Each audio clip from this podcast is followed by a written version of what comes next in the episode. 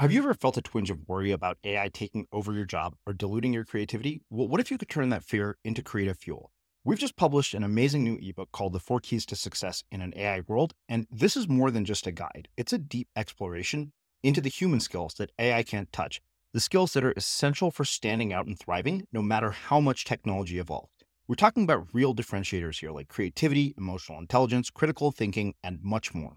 Inside, you'll find actionable insights and strategies to develop these skills, whether you're a creative person, a business person, or just simply someone who loves personal development. This isn't a story about tech taking over, it's a story of human creativity thriving alongside AI. Picture this AI as your creative co pilot, not just as a tool, but a collaborator that enhances your unique human skills. The Four Keys ebook will show you exactly how to do that and view AI in a new way that empowers you instead of overshadows you. Transform your creative potential today. Head over to unmistakablecreative.com slash four keys. Use the number four, K E Y S. That's unmistakablecreative.com slash four keys and download your free copy. If I had a different job, I'm sure it would affect how the last few years have played out. If I had a job where I had to get up at uh, six in the morning to say travel to Boston, and I've considered that. There's been opportunities in Boston. One was an audio engineering opportunity. And I considered, hey, that's right up my alley, audio engineer. You know, I'll wonder if I'd be happy doing that. And then I thought about it. So it would mean getting up at five in the morning, which isn't a problem for me. I'm already up, but it would mean making sure I'm up at five in the morning, you know, and being on the road by 6:30 at the latest so I could beat that Boston traffic. That would kill all of the creative time I've ever had that four to five hours I have to create in the morning would have been gone. So that did play a lot into my decision to not pursue that opportunity because I, I would have lost so much. And I won't do it at night because night's not really my creative time. The way my mind works, at the end of the day, I'm exhausted. I'm mentally exhausted. Yeah. My creativity would immediately just fall flat. I'm Srini Rao, and this is the Unmistakable Creative Podcast, where you get a window into the stories and insights of the most innovative and creative minds who've started movements, built thriving businesses, written best selling books, and created insanely interesting art. For more, check out our 500 episode archive at unmistakablecreative.com.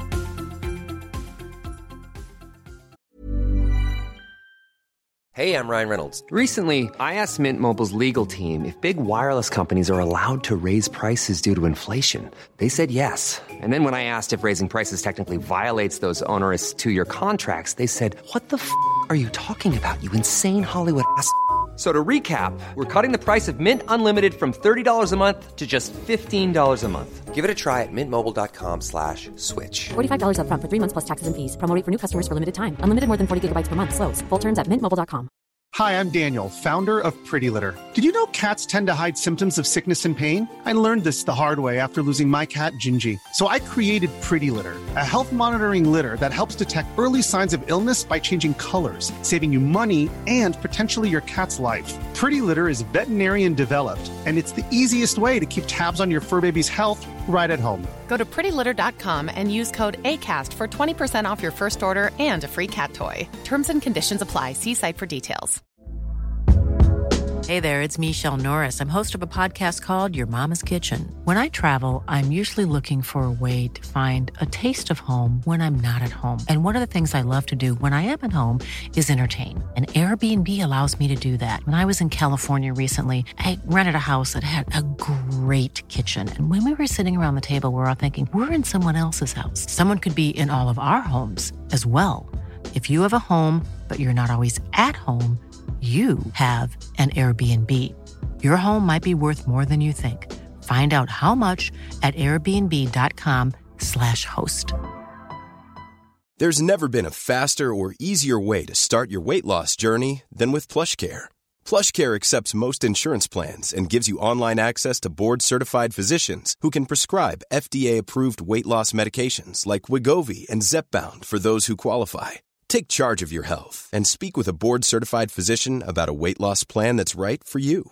Get started today at plushcare.com slash weight loss. That's plushcare.com slash weight loss. Plushcare.com slash weight loss. Quality sleep is essential. That's why the Sleep Number Smart Bed is designed for your ever evolving sleep needs. Need a bed that's firmer or softer on either side? Helps you sleep at a comfortable temperature? Sleep Number Smart Beds let you individualize your comfort so you sleep better together. JD Power ranks Sleep Number number 1 in customer satisfaction with mattresses purchased in-store. And now, save 50% on the Sleep Number limited edition Smart Bed for a limited time. For JD Power 2023 award information, visit jdpower.com/awards. Only at a Sleep Number store or sleepnumber.com.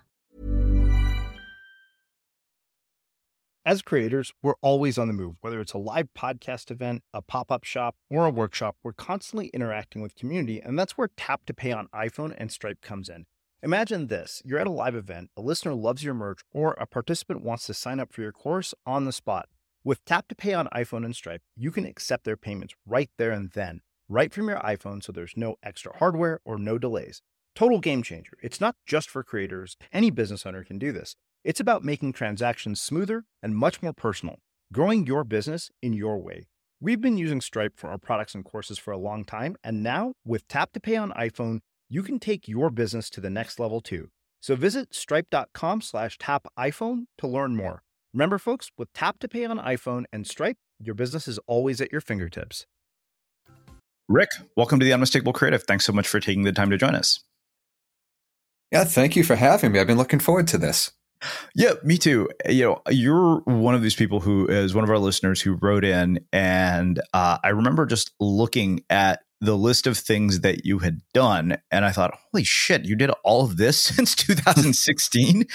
and I thought I was prolific. and uh, you know, as we were just saying, uh, you know, before you hit record here, I know you, you mentioned that you did all of this on the side of a day job, which we will get into everything that you've been up to. But before we get into yeah. uh, your work and everything that you're up to, uh, I want to start by asking you, where in the world did you grow up, and what impacted where you grew up end up having on the choices that you've made with your life and your career?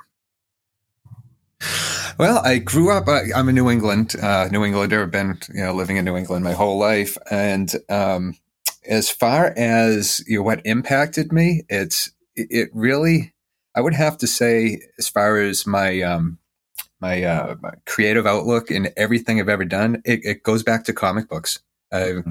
Oddly enough, um, since I was a kid, I was fascinated by comics. They I, that's what got me to read and what got me into storytelling. Uh, I used to sit there with uh, with a stack of comic books, and uh, Spider Man was my bag when I was a kid, and uh, still is actually. Yeah. But uh, I would sit there with you know, a pile of comics and a dictionary for the words I didn't understand. And I remember doing that when I was like six, seven years old, just, you know, looking at the dictionary, like, what does this word mean? Mm-hmm. Um, and being in New England, of course, there's a, we have a long winter. Uh, so there's a lot of time to, to spend indoors reading. Uh, so that's, uh, and a lot of my memories too are, I remember the blizzard of 78, going to the, the comic book store, walking a mile through, through, you know, knee deep snow just to, to get the next batch of comics. Mm-hmm. Um, so uh, New England and I, I wouldn't say New England has a lot to do with it, but long winters right. especially do. Yeah. Yeah.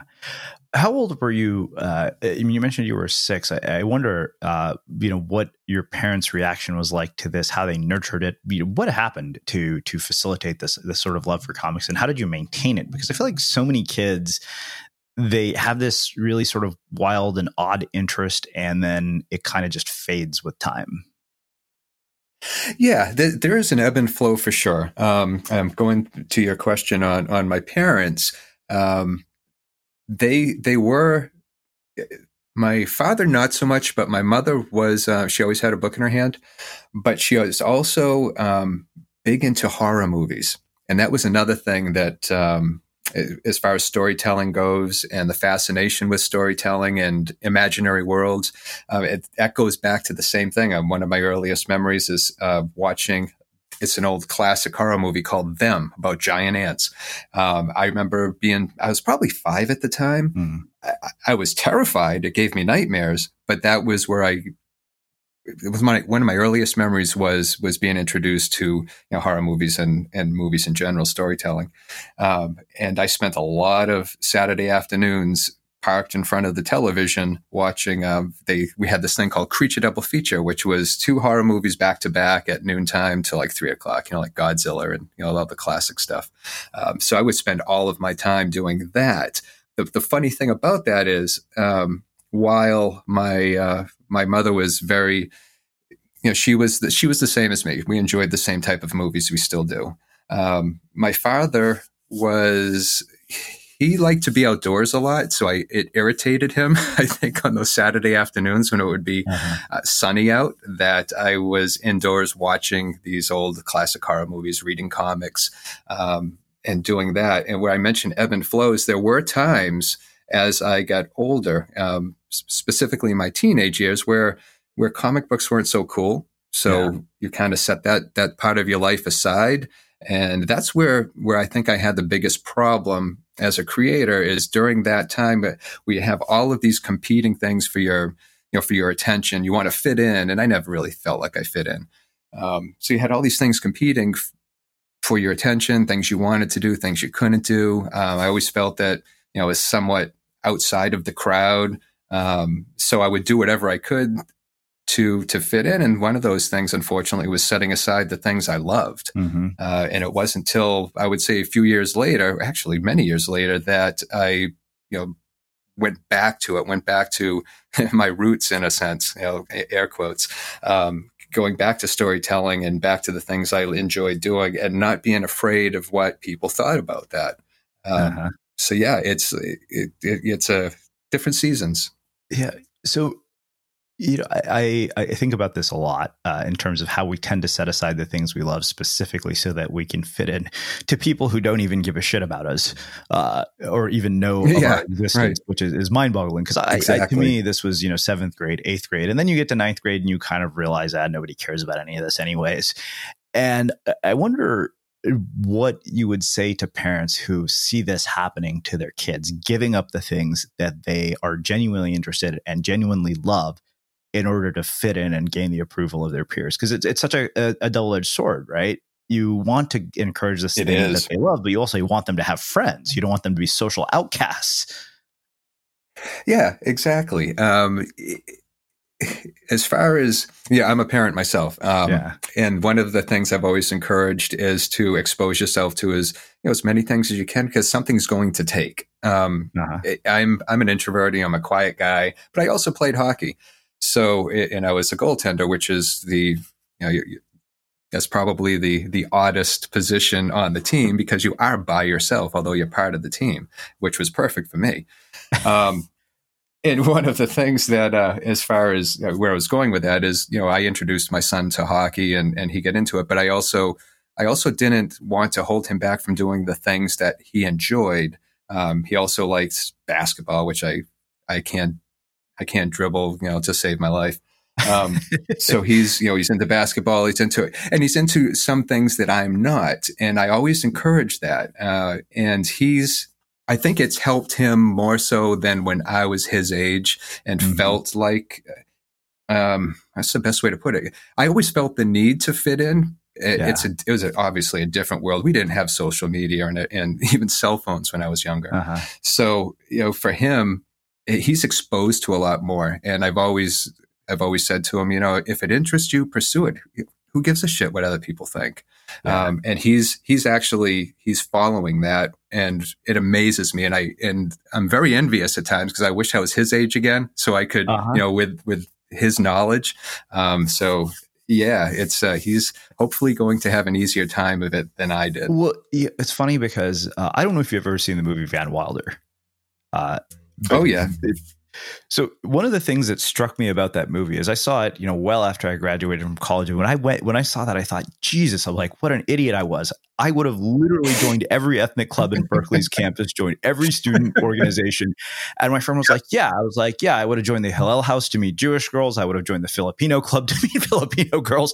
And my friend like, so that's what this is all about, right? I was like, yeah, of course. But at the same time, I think that that movie made me see that, wait a minute, you could navigate the social dynamics of college without trying to fit in. In fact, by standing out so much that you fit into every right. single group. And I, I, remember seeing that and thinking, wow, if this was my approach to my social life, where you basically said, I'm not trying to fit in, I'm trying to accept everybody, like how different would my college experience have been, you know? Yeah, don't you wish? I, I would love I would love to be like that today. Yeah. You know it's just, you know and it's you know i have a day job so there's certain things that i can or can't do if i want to keep this day job. Um, uh-huh. but yeah i would i would love to live that lifestyle from from van wilder. Maybe i'll try that on an experiment for a month. Living like van wilder for one go. month. that'll be a good book. That'll be your next book. Yeah exactly. You know instead of a year of living biblically a year of living like van wilder Perfect. Yeah, that great example. Yeah. yeah. yeah. Well, so what happened uh, post high school? Like, you know, what did you end up doing, and then how did you find your way back to all of this creative work? Yeah, um, that was a long haul. So uh, one of the things about wanting to always fit in and and kind of going down this straight path, you know, you know, straight out of high school, um, you, I immediately jumped into having a family, having a job, having responsibilities, having a mortgage, have you know, all all the things that I thought I needed to do to fit in, um, and it wasn't working. I always felt like there was something missing. Family life was wonderful. That's you know, I wouldn't change a thing about that. But it was everything outside of that. I always felt there was something missing, and I would ask myself, you know, you know, what's missing? But I never really asked the right question, which is, you know, what do you want to do? You know, what is it you really want to do? Um, and it was right. I, and like I said, I would, I'd been writing ever since I was a kid. And a lot of my earliest writing was trying to emulate the, what I'd read in comic books. So I wish I still had that stuff. All that shit's gone. But if I, I used to, I used to try to recreate the stories I would read. Um, and as I got older, I had set all that aside, you know, and, you know, flash forward, you know, you're an adult now, all these responsibilities. Um, I realized, you know, I want to start writing again. So I did. And, and the attempts were, you know, few and far between. I would write a little bit here, write a little bit there, be a few chapters here. I'd look at it. It, it'd read like shit. I'd start over or start a new project. So it was kind of, it was kind of slow going at first. I, I knew what I wanted to do. I just didn't know how to do it or how to start with everything else that was going on. So then you asked how I got back to it. It was, it was oddly enough, podcasting. Uh, I'd heard about podcasting. This was back in 2000, I want to say 2010, 2011 ish, somewhere around there. Um, started listening to podcasts, fell in love with them. There was, uh, I don't need to tell you, you know, how cool they are and how much of, of them there are out there to listen to. There's something for everybody. So started listening to podcasts and I thought, you know what? I could, I could do this and I, you know, dabbled around with audio equipment and such. You know, I play guitar and everything, so I had the audio stuff, had the audio equipment, mixers and everything. So I figured, you know what, I'm going to try my hand at podcasting. It, it, would allow me to write. It would allow me to play with audio. Um, this is well before I got into the audio dramas and scripting and everything. So one of my first shows was a, uh, a show called Philosophy Walk. Uh, it's gone now, but it was out there for about 60 episodes where I would talk about philosophy and I had a blast with it because one of my favorite shows at the time was Radiolab. Uh, if you've ever listened to Radiolab, they have sound effects, they have music. Mm-hmm. Uh, it, it, was a lot of fun to listen to. It wasn't just you know one guy talking into a mic. Yeah. And although my show was just going to be me talking into a mic, it wasn't going to be an interview show. I wanted to kind of capture that feeling. Uh, I wanted to entertain as well as educate. So I would I would play around with effects and music and all of that. Um, and then the next show I did was another, it was a science education show called Evolution Talk. And that one's still out there. It's like 70 plus episodes. That one is far and above way better than that earlier attempt was with Philosophy Walk. And this one uh, got a lot of traction. It, it, it people started noticing. I, I did do some interviews on that show. Um, and in particular, one of the particular uh, one episode was episode 30 and it was a a uh, fictional interview with Charles Darwin so it was my first attempt to kind of build, um, you know, a fictional world with with Foley effects and a voice artist. Um, and he was great, the guy who played Darwin. Uh, and that's what kind of set me on the path to do audio drama. I had so much fun with that episode. I thought, you know what? I, once once I get through Evolution Talk and it started to uh, kind of run its course, I'm going to pursue audio drama. Uh, and that's when things really took off. I mean, that opened so many doors for me. That's that's how I ended up doing post production for Marvel, um, doing Marvel Digital Entertainment there, a couple of their podcasts for a while before they brought it all in house. Yeah. But that's how that's kind of how I got back to it was was podcasting and wanting to try it myself, and and I just never stopped. Then everything everything I do is with an eye on, you know, what's what's the next thing I want to create? What's the next thing I want to work on, whether it be books or music or audio drama or uh-huh. production, audio production.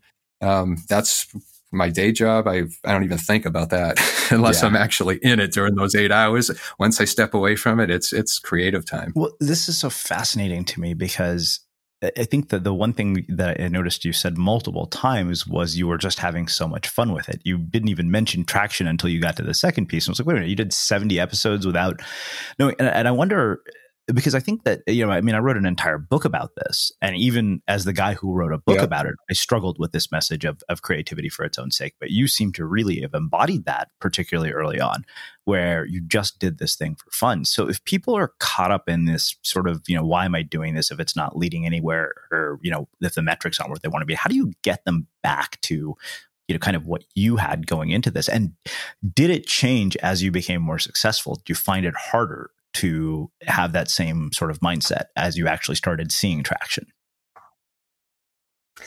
No, not at all. Um, I, I, I still don't. Uh, I think, and I say that with a little bit of trepidation. Is I think if I started making a lot of money at this, yeah. it would be wonderful. I wouldn't turn it away. But I sure. think if it turned into my job, it would be a, t- a completely different thing. Yeah. Um, I don't know that because that hasn't happened.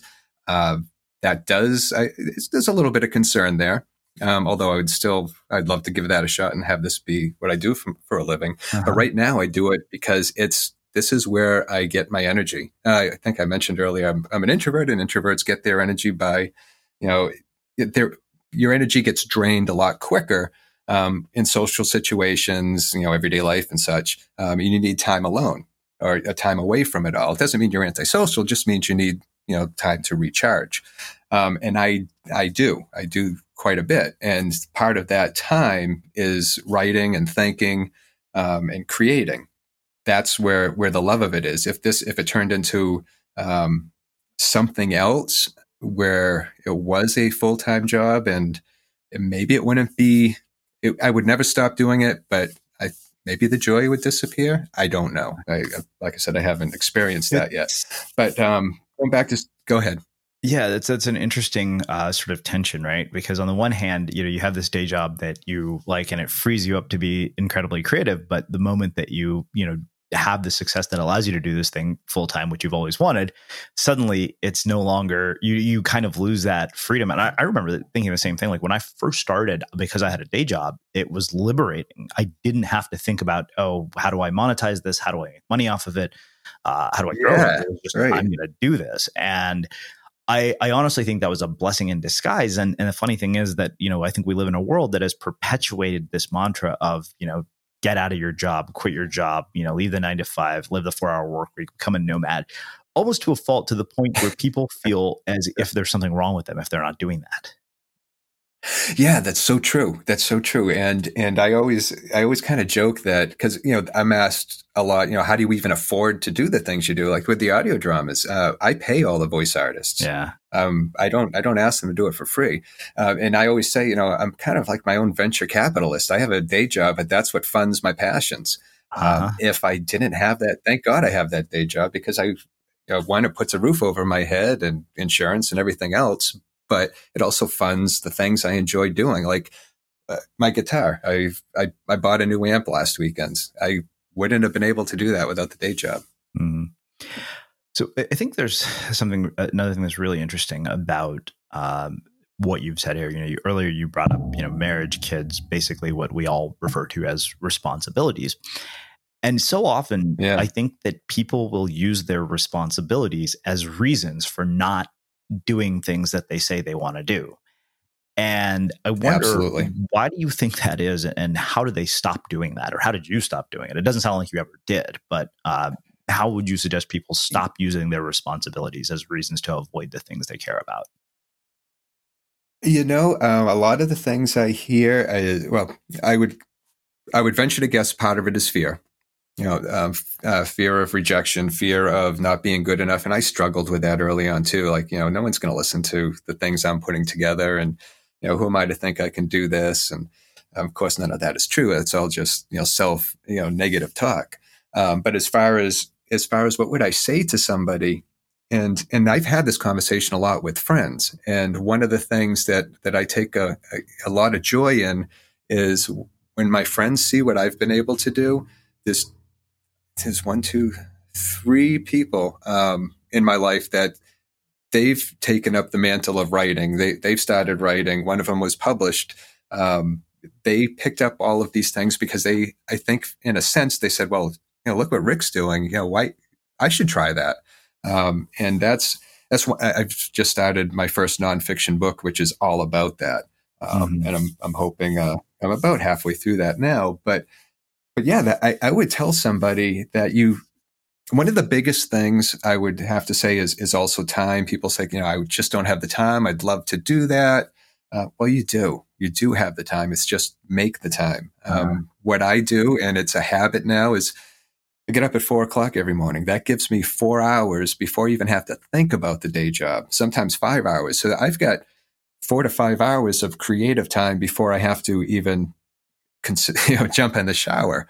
Uh, and four o'clock in the morning is the best time for me. I, you know, I've just gotten up. I have some coffee, no social media, nothing. I don't even check the news. I don't even know what, what went on in the world before I, you know, while I was sleeping. Um, my mind is completely clear and I can focus on writing. Uh, if I'm in the middle of pr- producing a show, I can focus on the audio and the foley and creating effects and all that kind of stuff.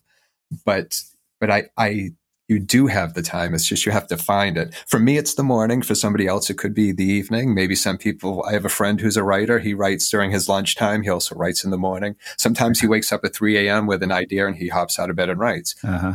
He has a full time job. He does it. Yeah. Um, so he also has a podcast. So it, it can be done. Yeah, it's it's one of those things where I realize I, I remember Laura Vanderkam said basically everything that you say you don't have time for is just not a priority. Yeah, yeah, yeah. I like that. Yeah, and and that really struck me because I, I realized how true that was in everything. I thought, you know, if, if anything matters to you, somehow you always find the time for it. Like if you really want to go on a date with someone, somehow your schedule magically frees up. Whereas it if you does. don't, you're yeah. always busy um, it's and I think it's the same thing here. Uh, you know, I think it's such a, a, big, big thing, and, and we don't think about it in that way at all. Uh, so I, I, wonder. One thing that I, I, also know is that you know from this you're also incredibly prolific. I, I, mean, can you give us the actual numbers? I remember you wrote in, and I just I was looking at it right before we pressed record, and I was just like, "Holy crap!" When I saw that, and then you told me you had a day job, I thought, why do people make it's like nobody has any excuses after they hear this? So I just kind of want to have you tell me what the actual volume of, of creative work that you've done is because I, I just was so uh, taken aback by it. Okay, uh, let me see. Yeah, actually, I might be able to um because sometimes I forget everything I've done. Let me see if yeah. I can uh, just give me one moment here. Well, while while I'm waiting for it to come up, if I if I don't see it immediately, so um, there was the the two podcasts I mentioned, the uh-huh. educational uh-huh. ones. So those, and this all happened from 2012 to 2016. I did the Philosophy Walk and the Evolution Talk podcast. So we're talking. Oh, there was a couple others in there too. So four different shows during 2012 and 2016. They were all kind of educational shows. The only one that still exists is Evolution Talk. Um, from 2016, that's where things really kind of took off for me. It's when I really had the I would say the schedule down pat where where I don't even have to set the alarm anymore. I usually wake up automatically between 3:30 and 4. Um, that's and since 2016 I have 11 audio dramas done. Um, they're all out there to listen to. I built five websites because I'm also a developer too. Um, I, think I might have mentioned that. I don't remember. Uh, built three iPhone apps, during that time, I learned how to code, taught myself how to code on top of all of these other things.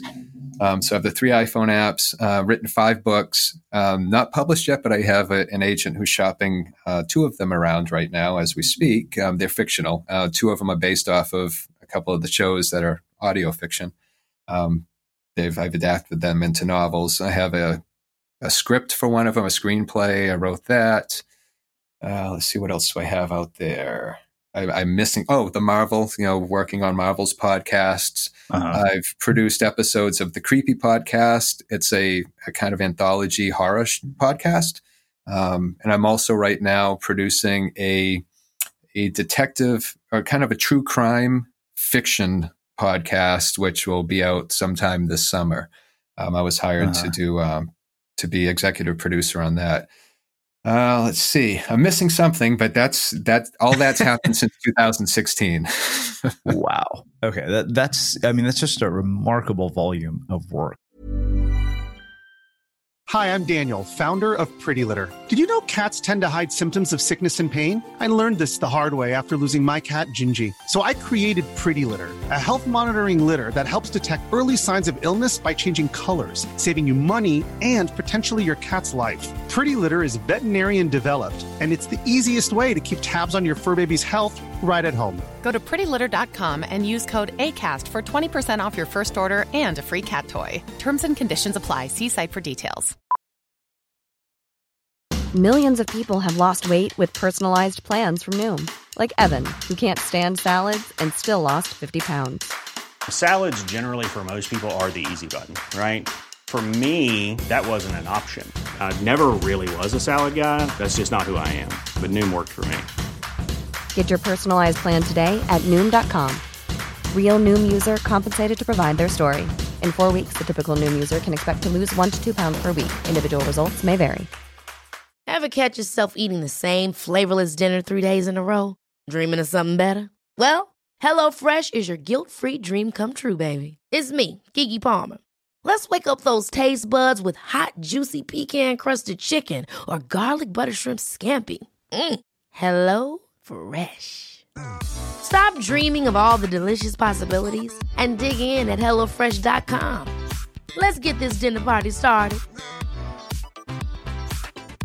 Quality sleep is essential. That's why the Sleep Number Smart Bed is designed for your ever evolving sleep needs. Need a bed that's firmer or softer on either side? Helps you sleep at a comfortable temperature? Sleep Number Smart Beds let you individualize your comfort so you sleep better together. JD Power ranks Sleep Number number 1 in customer satisfaction with mattresses purchased in-store. And now, save 50% on the Sleep Number limited edition Smart Bed for a limited time. For JD Power 2023 award information, visit jdpower.com/awards. Only at a Sleep Number store or sleepnumber.com. Mom deserves the best, and there's no better place to shop for Mother's Day than Whole Foods Market. They're your destination for unbeatable savings, from premium gifts to show-stopping flowers and irresistible desserts. Start by saving 33% with Prime on all body care and candles. Then get a 15-stem bunch of tulips for just $9.99 each with Prime. Round out Mom's menu with festive rosé, irresistible berry chantilly cake, and more special treats. Come celebrate Mother's Day at Whole Foods Market.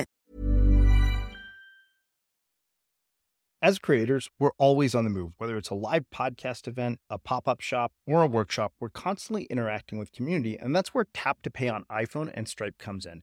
Imagine this you're at a live event, a listener loves your merch, or a participant wants to sign up for your course on the spot. With Tap to Pay on iPhone and Stripe, you can accept their payments right there and then, right from your iPhone, so there's no extra hardware or no delays. Total game changer. It's not just for creators, any business owner can do this. It's about making transactions smoother and much more personal, growing your business in your way. We've been using Stripe for our products and courses for a long time, and now with Tap to Pay on iPhone, you can take your business to the next level too. So visit stripe.com slash tap iPhone to learn more. Remember, folks, with Tap to Pay on iPhone and Stripe, your business is always at your fingertips. You mentioned that you get up in the morning, uh, and I want to. I do want to come back to uh, your or your habits, but I, I think that what I wonder more about is the mindset that's allowed you to persist because i think that you know we are just talking about the fact that i'm writing a new book called make more art which is about how to be a prolific creator and i thought to myself wow how coincidental that i'm talking to probably one of the most prolific creators i've had the chance to interview um, what do you what do you think it is from a mindset standpoint that enables you to do this it's uh you know it's it's almost a a drive, um, and it's not a drive in a bad way. Uh, I, I, don't want it to sound negative um, at all, but it's it's a love of creating. That's really what it is. Because I have what kills me is there's so many shiny objects. And when I say shiny objects, I'm talking about ideas and things I'd like to write about or pursue. And of course, you can't do them all. Um, it's probably part of the reason why I've done so many. But it's I'm constantly thinking about new things I would like to pursue, um, new stories I'd like to write, and it always starts with one. For me, it starts with an image. I'll, and it could hit me at any time. I was on my most successful show is The Behemoth. Um, it's an audio drama. It's it it's got to be somewhere close to know, half a million downloads now. Doing really well, and that's how I got my uh, how I uh, ended up um, finding my agent was through the novel adaptation of The Behemoth. But um, to answer your question, you know, inspirational strike me anywhere. I was on an exercise bike when I thought about that story. Um, and I didn't have my phone with me, so I had to keep repeating the story, you know, the kind of the premise over and over in my head all the way home, so I wouldn't forget it because I knew I wanted to write the story. Mm-hmm. Got home, you know, wrote down some quick notes, um, and started that, and you know, that kind of launched me on my audio drama career. It ended up because of that, all these audio dramas got me um, interviewed on uh, New Hampshire Chronicle, which is an ABC station or ABC show, uh, ABC affiliate here. So I had it was featured on that. But the um, as far as when I get back going back to the drive, it's just I I love creating. Um, mm-hmm. If you know, God forbid, I lost my job tomorrow, it would suck, but I would still be creating all day long while I'm you know yeah. looking for another job. But it's I can't stop. Um, I don't know. I, I don't know really how to answer that, except it's it's something. When I mentioned coding, I taught myself how to code, and uh, yeah, it, it's whenever I think of something, hey, I'd like to learn how to do that. I just dive into it. Um, maybe I'm pulled in too many directions. You know, jack of all trades, master of none. But the things I've been able to do, they uh, at least I don't think they suck, and, and, they seem mm-hmm. to be doing really well. So hopefully, you know, you know, hopefully I'm not, um, you know, wearing myself too thin and all this stuff. Do you think that's innate, or do you think that that is something that has developed over time through habit, through repetition, through to really like changing your behavior to to basically facilitate what you want to do? It's definitely changing my behavior. Um, it, it is through repetition because uh, I didn't used to get up at 4 a.m. If you had told me even five years ago what I would have accomplished in the last two years, I would have said, You're crazy. This is no way. I, w- I probably would have said I wouldn't have the time. I would have been one of those people mm-hmm. that said, I don't have the time to do it. Um, yeah. But it is through repetition. It is you. I don't. I'm not big on checklists uh, used to be when I was when I was younger, but now it's just I know I'm going to get up at 4 a.m. I know I'm going to write for at least two hours. After those two hours, it's usually kind of when I stop writing whatever it is I'm working on, be it a a script or a book or something. Um, and then I'll mm-hmm. turn to, okay, so I have some more time. What am I going to work on next? Oh, I'll work on post production for this show I'm working on. Um, I'll do that for an hour. Uh, I also want to learn slide guitar, so I'll pick. I'll say, okay, I got a half hour. I'm going to noodle around with the guitar, um, and I do that yeah. on even during my day job because I work remote. So if I'm on a conference call that I don't have to actually say anything on, I'm sitting there playing guitar. That's amazing. don't don't don't tell them that, but that, I'm sitting yeah. there listening to the call, playing guitar on while I'm on mute. So it's uh-huh. um, yeah, it's it's just a it's a constant need to express. Uh, mm. It's probably the best way to put it. And as far as, yeah, yeah, yeah, you absolutely you can. Yeah. So I wonder. This is another thing I always wonder about people who are so multi multidisciplinary uh, when it comes to the various art forms, because I, I realize in a lot of ways I think I'm very much multidisciplinary or interdisciplinary as well, because I create animated shorts, I create books, I write, I produce the podcast, and so one of the things I wonder always, uh, particularly with musicians, is, is, how every art form influences the other. Yeah, yeah. It um, there's a lot of bleed over. Um, I mentioned that you know I used to even before podcasting, I used to dabble with audio. Um, I was always a wannabe musician, never really that good at it. Of all the things I, I can do, that's the one thing I'm just not that good at, but I love to do it. So I had all the, all the equipment. Um, so I always played around with audio. So when I get into podcasting, it was very easy for me because I had that audio background. Wasn't an expert in it, but it was enough to be able to podcast.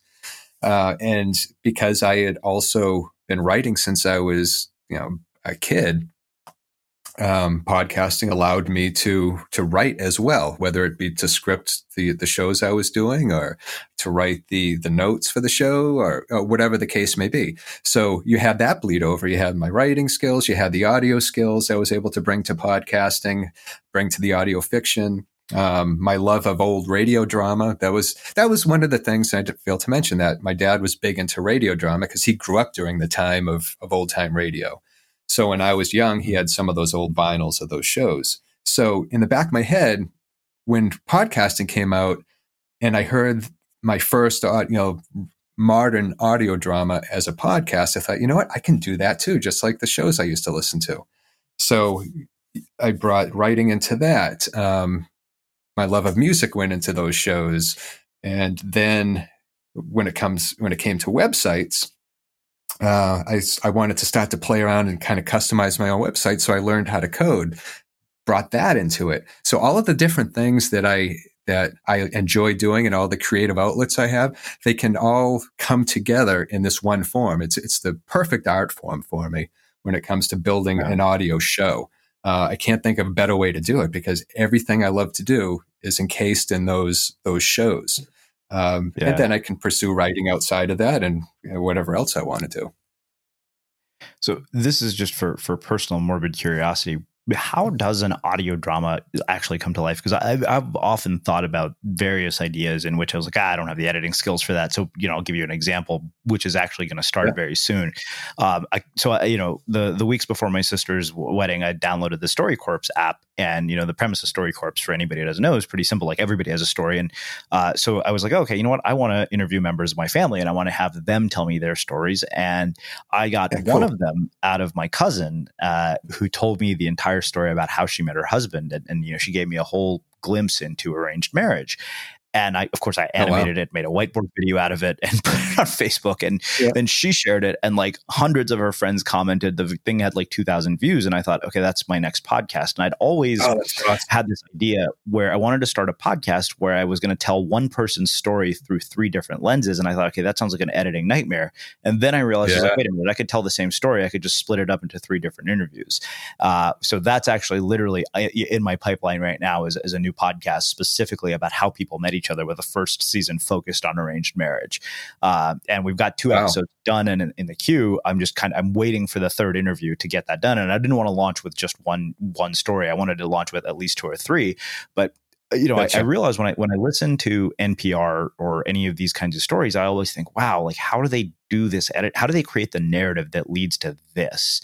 Yeah, um, I can identify nuggets within our own conversations here to the point where I can translate them into individual animations. But when I looked at that, that that was part of why I'd always kind of thought, I, I, there's no way. Like no matter how many books I read about it, so given that I'm talking to you, what does the creative process look like for how something like this comes together? Yeah, that's that's yeah. I, love that you asked that. And if you ever need help with it, let me know. Cause I that that's uh, that's my bag. I, I will probably take you up on that. yeah, and, and, I absolutely mean it too. I love doing it. But uh, to answer your question, how does it all come together? Well, you also too have to remember a lot of the shows out there. They have a team of people. You know, they yeah. have people do, they have writers, they have, you know, people that do, you know, do the editing and, and kind of, you know, you know, you have production, you have sound engineers. They probably have a team of 11 to 12 people behind some of the successful shows out there, like NPR yeah. stuff.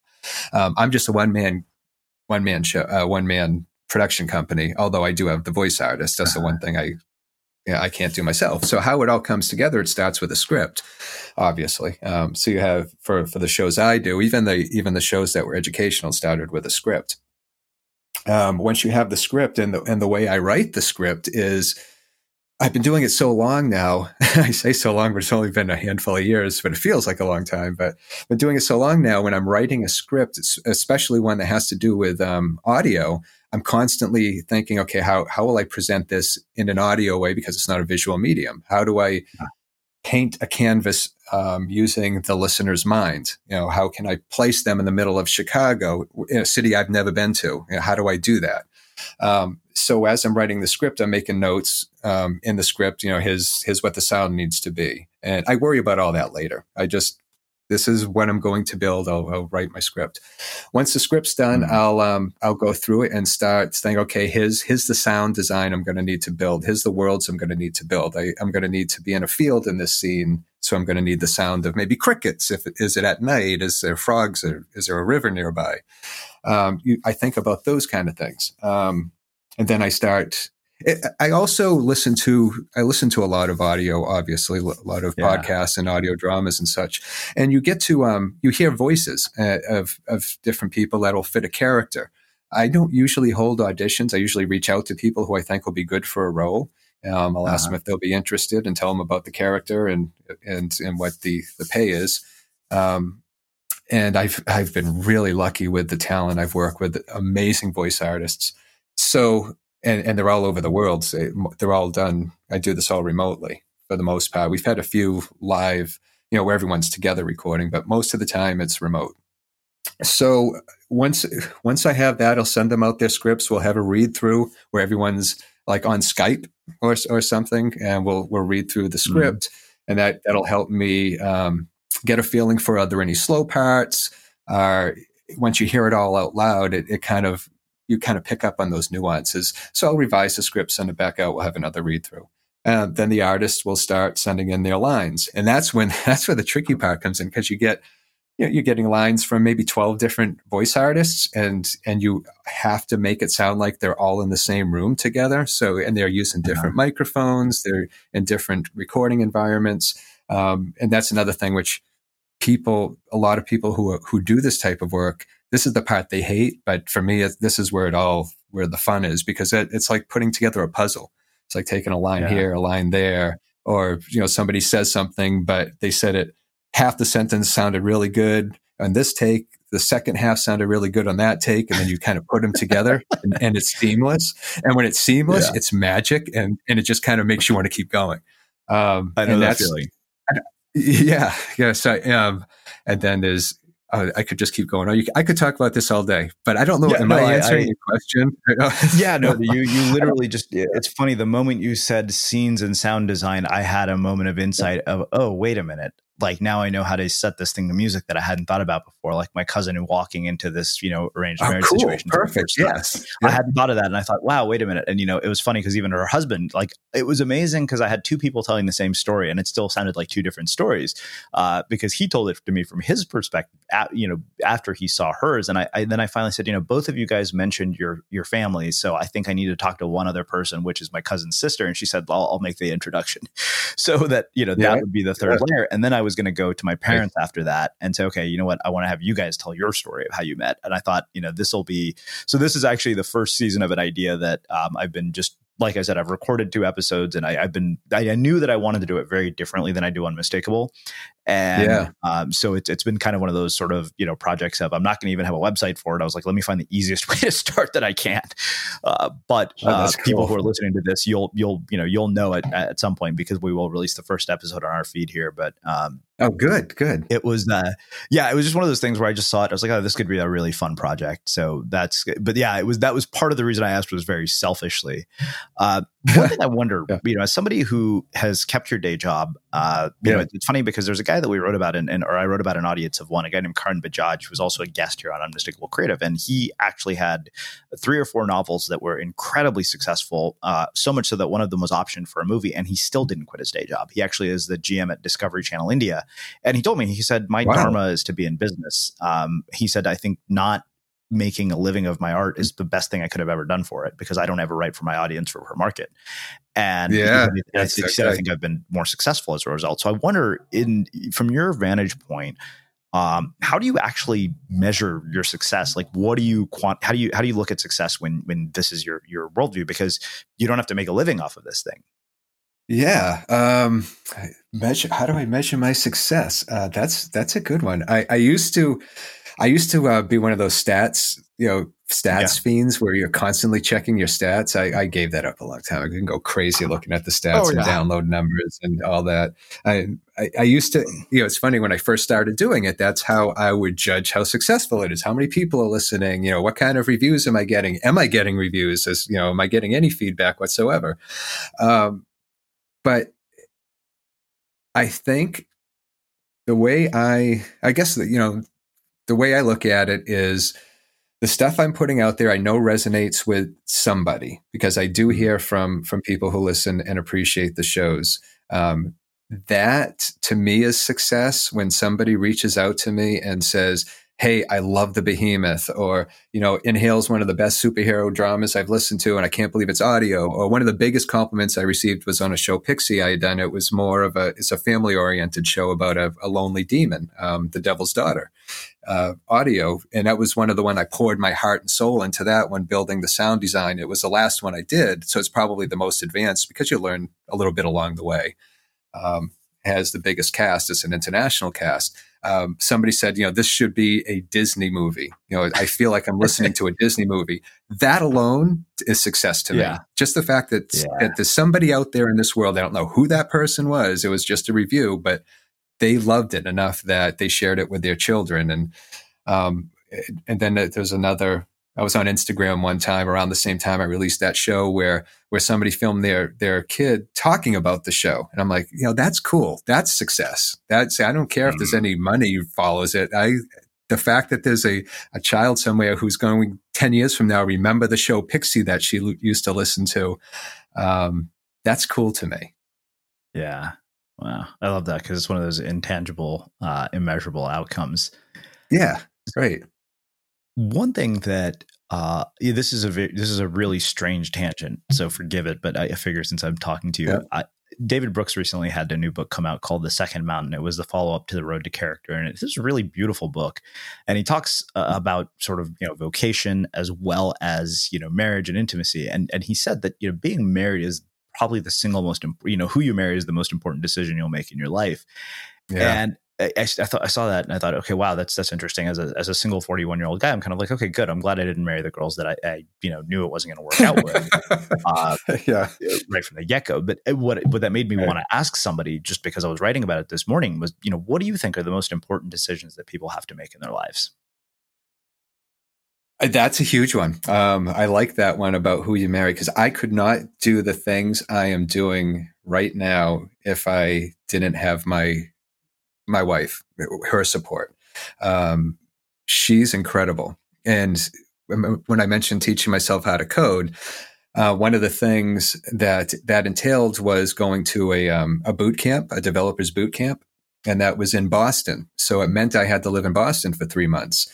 And and in the winter. So I don't know if you've ever been to New England, but our winters can be yeah, a, little, a little crazy. Yeah, yeah, So you have you have snowstorms, you have nor'easters, and so she was all alone during all of this. Um, she was you know taking care of things while while I was in Boston at this boot camp for three months. Um, I couldn't have done that without her and without her support. So definitely, who your partner is is is key if you have a partner. Um, their support means the world. Uh, I don't know what the last few years would have been like if I didn't have a partner who supported that or understood that that this is something Rick needs to do. You know, the mornings are his time. Um, yeah, that that's that's probably the the biggest one I would say. It really is. It is who you know, who you uh, who your partner is. Yeah. What's the other one, or what's one of the other ones? Uh, one of the other ones. Um, Keep in mind, I'm just doing research for my blog post. it just happened to have, you know, fortunately, I happen to have somebody to talk yeah. about this with. So, yeah, yeah. Let's see if I can help you with that. All right. So, something else that um, a big decision.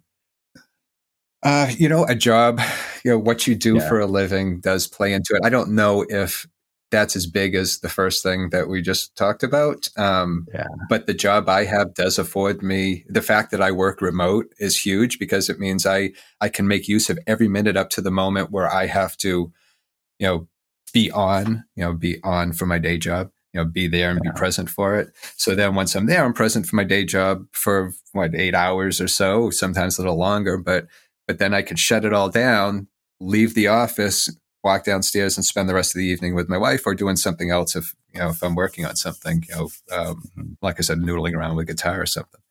But if I had a different job, I'm sure it would affect how the last few years have played out. If I had a job where I had to get up at uh, six in the morning to say travel to Boston, and I've considered that. There's been opportunities in Boston. One was an audio engineering opportunity, and I considered, hey, that's right up my alley, audio engineer. You know, I'll wonder if I'd be happy doing that. And then I thought about it. So it would mean getting up at five in the morning, which isn't a problem for me. I'm already up, but it would mean making sure I'm up at five in the morning, you know, and being on the road by 6:30 at the latest so I could beat that bus Boston traffic, that would kill all of the creative time I've ever had. That 4 to 5 hours I have to create in the morning would have been gone. So that did play a lot into my decision to not pursue that opportunity because I I would have lost so much. And I won't do it at night because night's not really my creative time. I can't the way my mind works, at the end of the day, I'm exhausted. I'm mentally exhausted. Um, yeah, I, I wouldn't. My create my creativity would would immediately just fall flat. Mm. Ah. Well, I have two final did that, questions. Did that help? Did that answer the yeah, question? No, that, that totally did. Totally. So I have two last questions for you, uh, and this is one that I've stolen from somebody else. Uh, what's one book that changed your life? All right, one book that there's two, um, but I'll, I'll stick with my first thought uh, because I mentioned comics earlier. It was the very 1st uh-huh. Spider-Man comic I ever read, changed my life. Um, awesome. I can still, I can still, I can still remember it. I can remember the cover. I can remember the issue. I can remember what went on in the issue. I remember who the the villain was. I remember the feeling of holding that comic and wondering who the hell is Spider-Man. Um, I that changed my life because that's that's from that po- moment on, I never stopped reading. I, mm. Obviously, I read you know books and everything as I get older, but as a kid, I mean, it was perfect. Um, the second book it was Tale of Two Cities. Um, Sydney Carton, the the protagonist slash antagonist in some sense in that book, is my favorite character in in anything I've ever read. Um, and I, I read that book every two or three years. I'll pick it up again and read it. Mm-hmm. And, and, it's the, the, depth of that character. Uh, something I'd, I'd love to create a character as deep as Sydney Carton. Wow. Well, I have one final question for you, which I know you've heard me ask. Uh, what do you think it is that makes somebody or something unmistakable? Yes. Um, authentic. Because uh, when, when I think about when you've asked this question before, I, obviously I, have thought about that. And you know, I think unmistakable creative. Um, unmistakable obviously means what it means, but being, you know, unmistakable, unmistakable creative is being authentic, being different, um, being yourself, and not not caring what others think. Uh, you can usually tell when you see, and I don't care what the medium is, be it painting or, or podcasting or writing or making a quilt, whatever it is. If if you're doing it the way you want to do it, uh, it's unmistakably creative. Hmm. Amazing. Um, well, this has been really, really uh, wonderful. I'm so glad that you wrote in. Where can people find out more about you, your work, and everything that you're up to? I'd imagine they're probably going to have to go to about 50 different websites, given how much you've yeah, there actually are, are, quite a few, but I, I would I would say um, the first place to start would be rickcoste.com. Um, Coste is C O S T E. Uh, that would be the from there, you can find everything else. Um, the only other one I would mention is modernaudiodrama.com. That's where all my shows are, all my audio fiction shows, audio drama shows.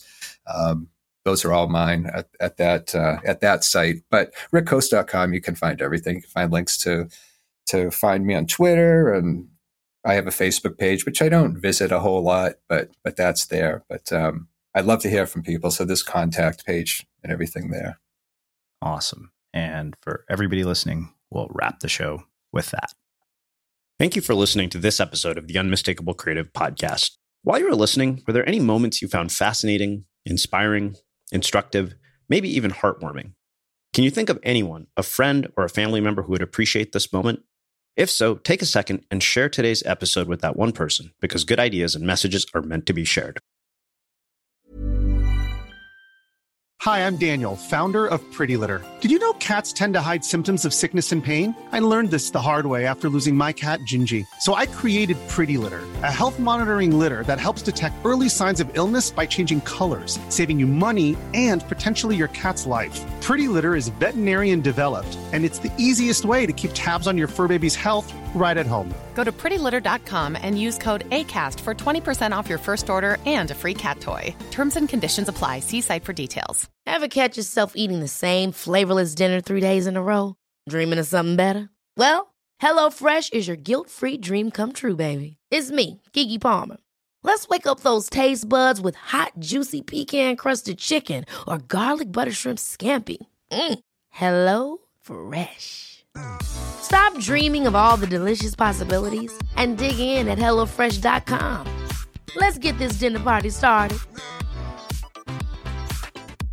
Mom deserves the best, and there's no better place to shop for Mother's Day than Whole Foods Market. They're your destination for unbeatable savings, from premium gifts to show-stopping flowers and irresistible desserts. Start by saving 33% with Prime on all body care and candles. Then get a 15-stem bunch of tulips for just $9.99 each with Prime. Round out Mom's menu with festive rosé, irresistible berry chantilly cake, and more special treats. Come celebrate Mother's Day at Whole Foods Market. Even when we're on a budget, we still deserve nice things.